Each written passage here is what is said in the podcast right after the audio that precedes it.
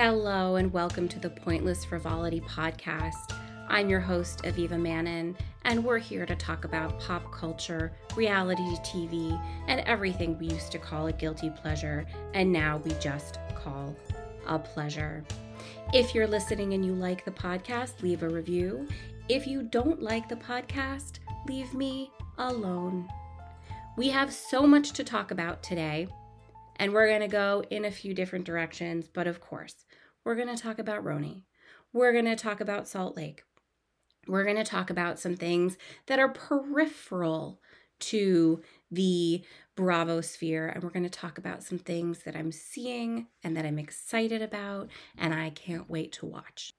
So, I don't know what's on your FYP, but there's a few things that I'm dying to talk about, and I don't know anybody else who's seeing the same stuff. But okay, here we go couple things are happening on my FYP. First, me as a baby is back on my FYP. If you don't know what that is, it's this little puppet who's in a uh, white gown with a very pointy green hat that's kind of like a David the Gnome style hat, and it's dancing around.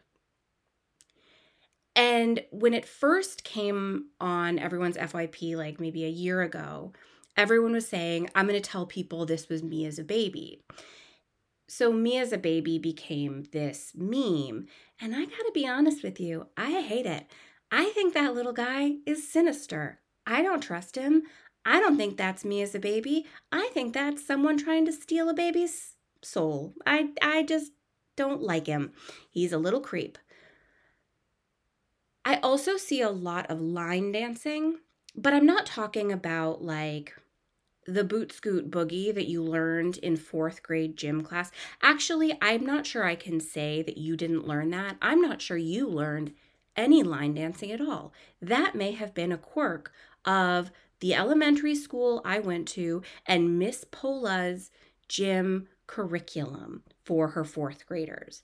But yeah, in fourth grade, we did country line dancing in gym and we learned the boot scoot boogie and I want to say the watermelon crawl, but that feels like a fever dream. I'm not sure if I made that up. I don't think I did. I think that was weird. That was real.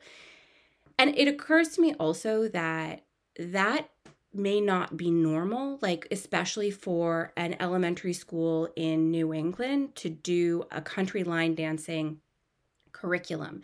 We also had a tradition where I grew up that we would learn ballroom dancing at, in sixth grade. This was not part of school. This was something that all of our parents signed us up for. I assume paid good money for. So we would go to the scout house in town. Again, is that a thing that other people have?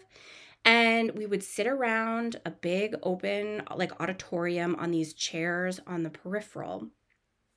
And generally, the boys would come up to the girls and ask us to dance. And we learned a box step. I genuinely think we spent six weeks for an hour a, a week learning how to do a box step with a partner there was a specific way the boys had to ask may i think may i have this dance and the girls always had to say yes we could not say no that there's a lot to unpack there. There is a lot to unpack with that experience. Um, but uh, yeah, did anybody else do ballroom dancing lessons as a 12 year old? We had to dress up every week. What a what a what a time to be alive. Anyway, so I'm seeing a lot of country line dancing, and they are all wearing very cute outfits, tiny little shorts, big t-shirts, or sometimes tiny little shirts and jeans and the men are right there as well um, and the dances are very complicated looking. They're jumping around and they're not just dancing to country songs they're also dancing to like hip hop like everything. And i really enjoy watching it and it it makes me uh, both delighted and nervous. I feel like I could either have the best time of my life there or be hate crimed. I don't know. Am I making too many assumptions about these people? Maybe. It looks really fun, is all I'm saying. And I don't think that a bar like that would fly here in in New England again, but I don't know. I learned how to do a box step. I would I would take it on. I would bring everybody. I would make everybody go. I really, really enjoy watching it. It tickles all the parts of my brain that I want to be tickled when I'm on social media. And I'm just happy to know that there are people all over this country all dancing together, facing the same direction. Musically, there's also something very exciting going on. When you look at sort of the construction of a joke or the construction of a spoof, there are two parallel tracks happening that I am loving and really shows the various ways that you can achieve virality and success doing musical comedy. So, one is Kyle Gordon. Kyle Gordon's a comedian. I came to him through this character of the kid that has no fun. And he does a lot of other characters as well. And he released what I believe is his first music video about a month ago for a Europop song called Planet of the Bass. And it's perfect. The video is perfect. If you haven't seen it, but you were around in the 90s and the early 2000s, everything is perfect from his extremely baggy pants to the way that he opens his arms when he's dancing and the swim goggles that he's wearing as sunglasses. It's just perfection. And then the the video itself is very highly produced and uh, you know professionally quote unquote shot but it's really been put out in its final form. And then the joke iterates because he adds additional women, like he swaps out the woman's part which was also a hallmark of 90s Europop bands, right? Just like booting members out, bringing new ones in, and, and never saying a word. And it went super viral. The original version has 10.6 million views on TikTok and there's been a bunch of spin-offs and it's it's really took hold at, at and it was the moment.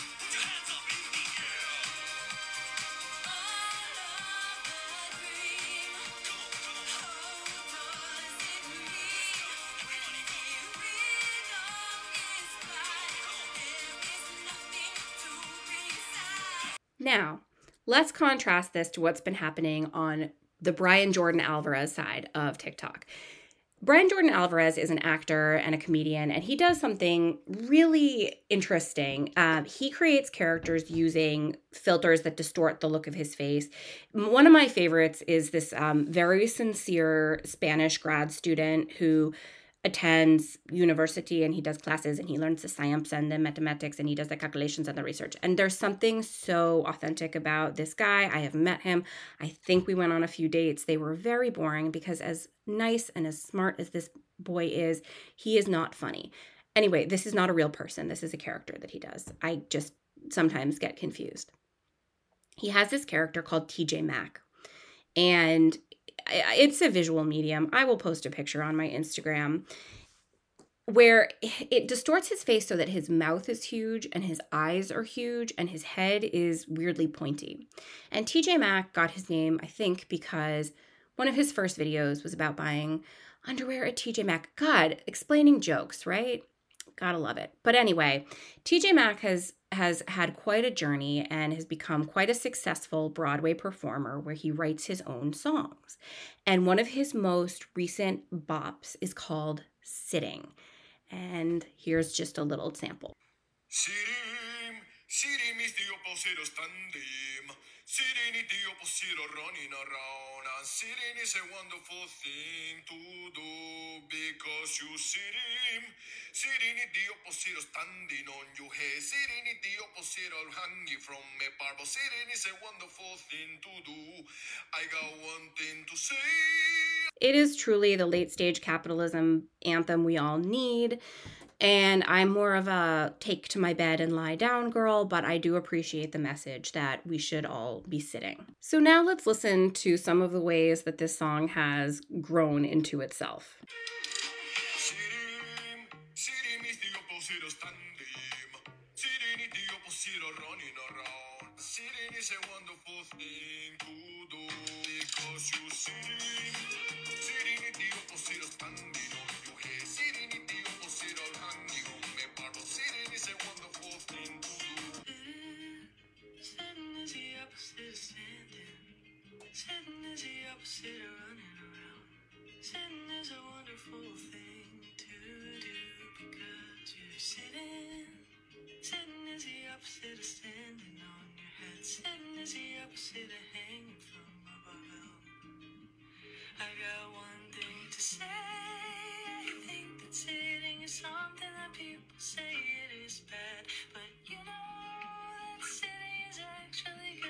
Now, I'm not saying that Brian Jordan Alvarez just literally made this song up as he was singing it, but I'm almost positive that's what happened.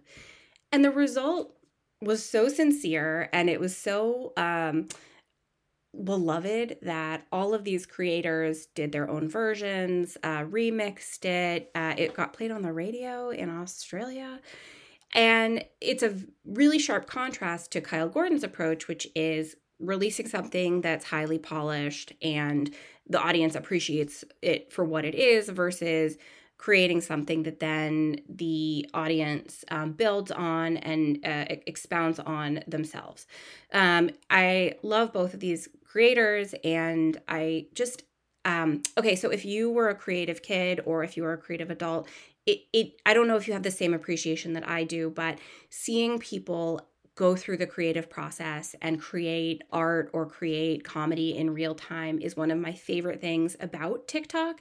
And so, like, yes, social media has so many downsides and it is, you know, not always the healthiest or the best for us, but I really appreciate having access to people's creativity, how they're using their time, how they're using their energy and resources, um, and how they're using really weird filters.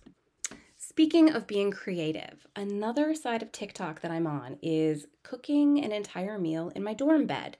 Now, like I said, I am a take to my bed girly. I like to be lying down. I like to have a warm blanket and an ice pack and a snack. That is my form. But cooking in my bed, even you know, eating a meal in bed is actually a little bit beyond my comfort zone. So I respect how deeply committed these creators are to cooking an entire meal. Now, you may be saying, Aviva, what kind of meal are they making in their bed? Are they making a peanut butter and jelly sandwich? Hey, that's a fair guess, but no, that's not what they're making. The last one I saw was for a beef Wellington. Yes, it was for a beef Wellington.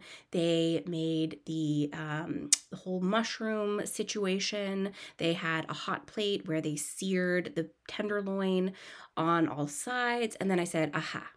But they cannot cook something in the oven in their bed. I know that for a fact, and I know because I have eaten a beef Wellington before. I know that it needs to be cooked in the oven. Well, my friends, they just use a convection oven in their bed.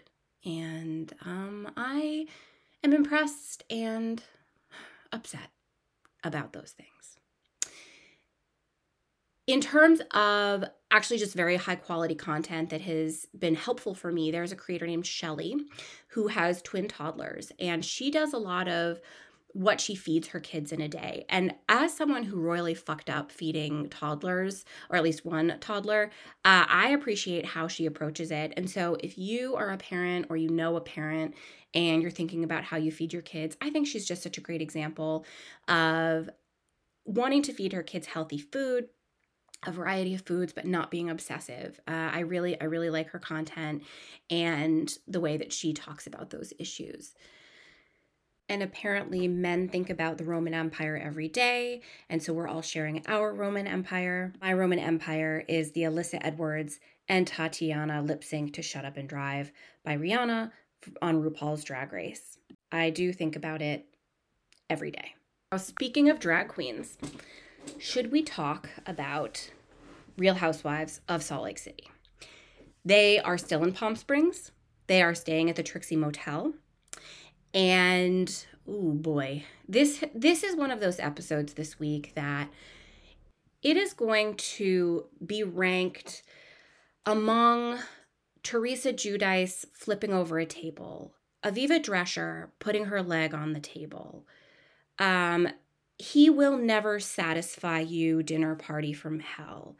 This was a episode that will live in the ranks of Real Housewives episodes for years to come and I and I believe that. And that is due to one Meredith Marks being an absolute crazy person. I mean, truly. I respect it, but it is from the beginning of the episode to the end. It is just the worst. She just makes the worst choices. She thinks that it's a good idea for one of their activities to be pairing up and going shopping with your partner and picking out the outfit that your partner will wear. So she and Lisa will go and pick outfits for each other. Heather and Whitney will go and pick outfits for each other. Mary and Monica will go and pick outfits for each other just because, I mean, I think they didn't have anyone who was natural to pair them with. And then Angie's there. Angie's there because Angie wasn't actually invited. And they go into a store that is, I cannot quite get a read on the kind of store this is. They have just about everything. Maybe it's a thrift store, maybe it's more of a costume shop because there are no normal clothes. Um, I can't quite describe what Whitney comes out wearing, but she's she's wearing a, a black underlayer, and then over it is this like gauzy white sheer lab coat and she's wearing a white fluffy fascinator. Sure. And Heather is wearing like a 90s hip hop style oversized leather jacket, you know, with all of the, all of the different colors and patches. It actually really suits her. She she looks relatively normal compared to everybody else. Now Lisa ends up in a sheer bodysuit and then one of those belly dancing belts that Meredith tries to convince her is a skirt. And at first, she's game about it, and then she's not anymore. And who can blame her? Oh my God, that outfit is unhinged.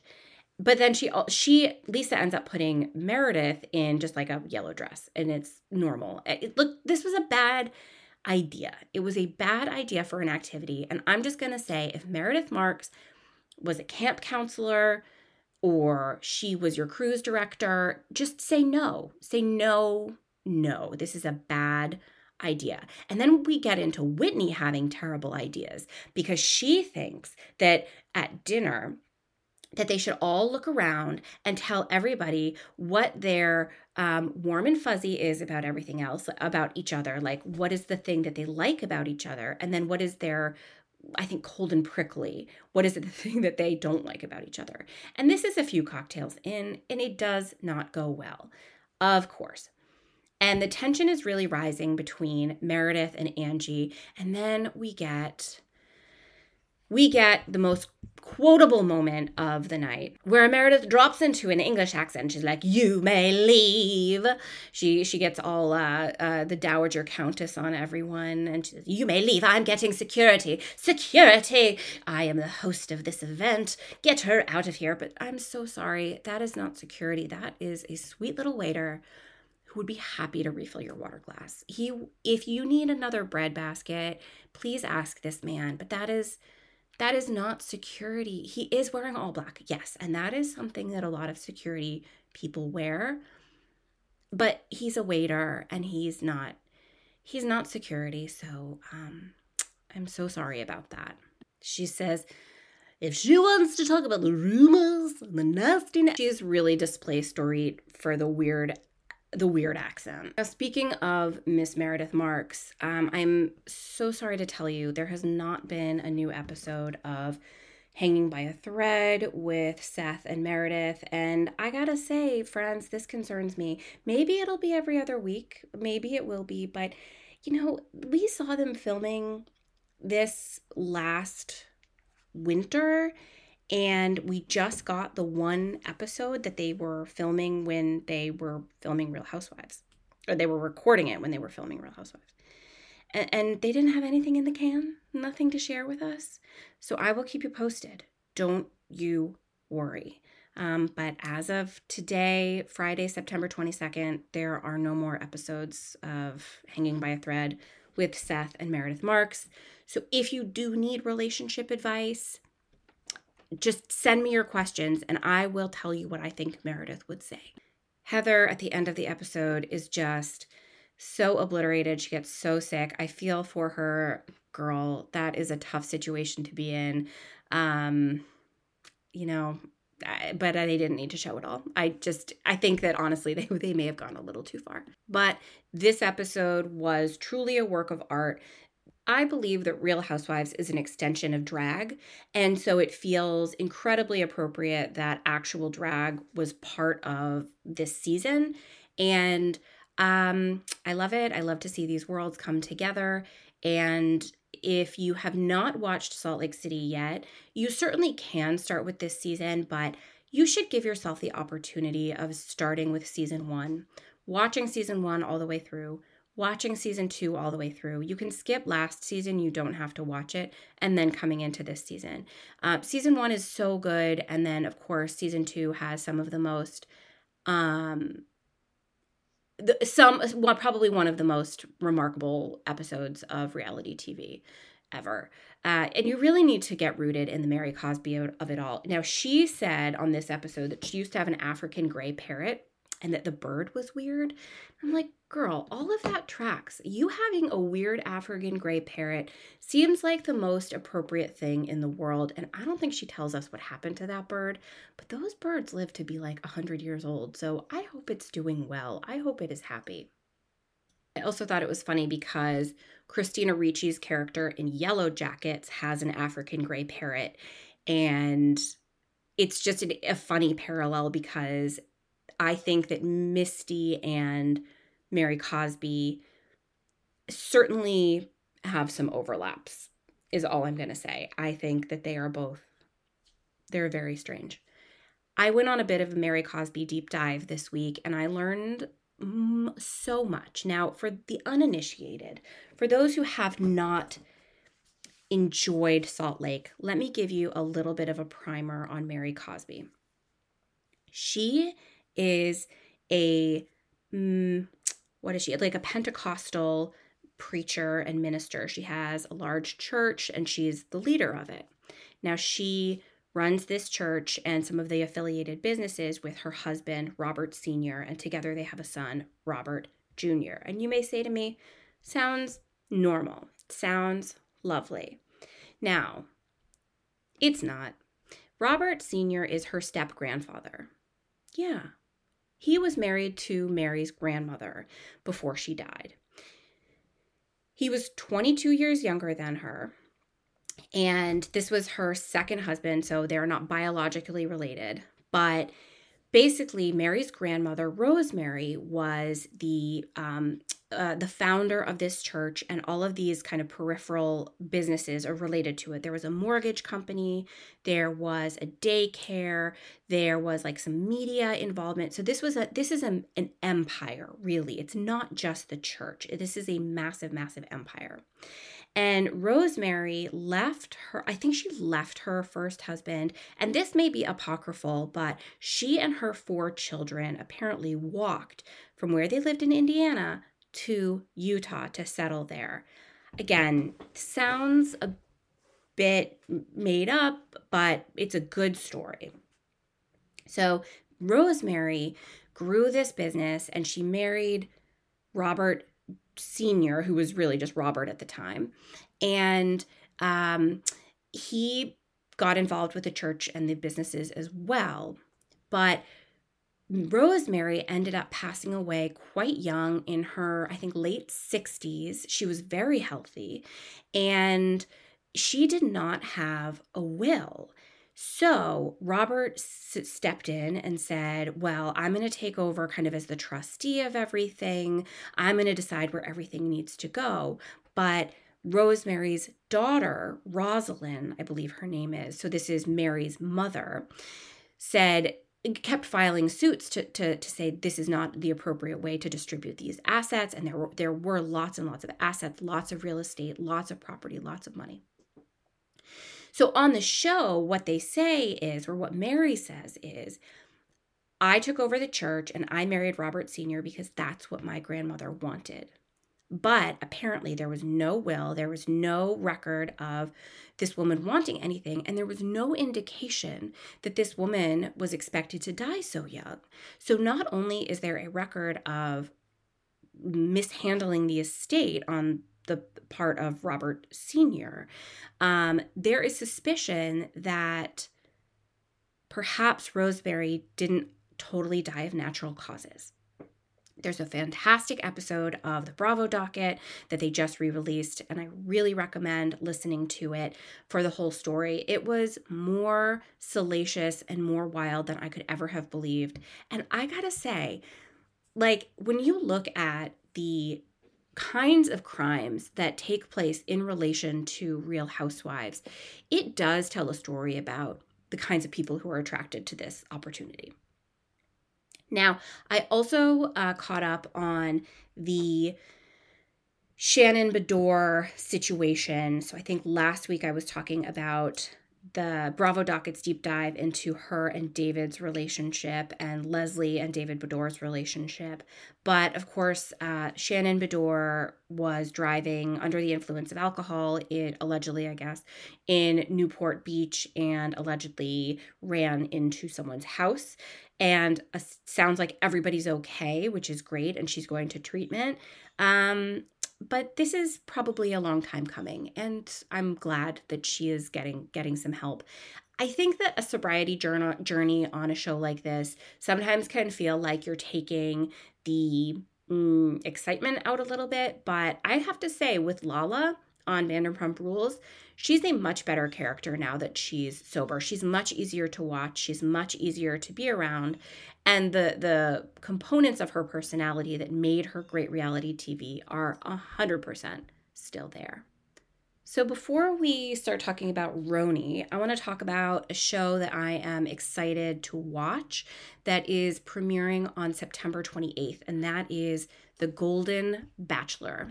I have never really watched The Bachelor. I've tried to get into it a couple times, but it makes me feel secondhand embarrassment, and I just couldn't. Now, uh, one of my favorite podcasts, Maintenance Phase, did a whole episode on The Bachelor and The Bachelorette, and I that said to myself, Aviva, this is time to be brave. You can be brave, and you can dive in. You can watch The Bachelor. However, there's so much other content that that the the motivation never struck me to to to settle down where do you begin where do you start you know do you start at the beginning there have been about 87,000 seasons of it so it just hasn't been my priority until now and I am very interested in watching The Golden Bachelor, which is a season where The Bachelor and all of the contestants are in their 60s. There may even be some older. I don't know. The reason I'm so excited about this is actually because when I was watching Too Hot to Handle uh, a few months ago, now, Too Hot to Handle is a reality show on Netflix where the contestants are basically just like very attractive, and the whole point of it is that they are not supposed to have hook up or have sex or touch each other. And it takes place on this beautiful island and a beautiful villa. And while we were watching it, I said, you know what would be really funny?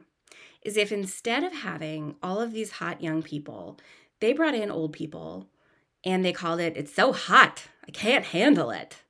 And the whole point of it is they all have to touch each other and they all have to get busy. And I thought that was funny and I wanted to see that happen. And you know what? Here we are.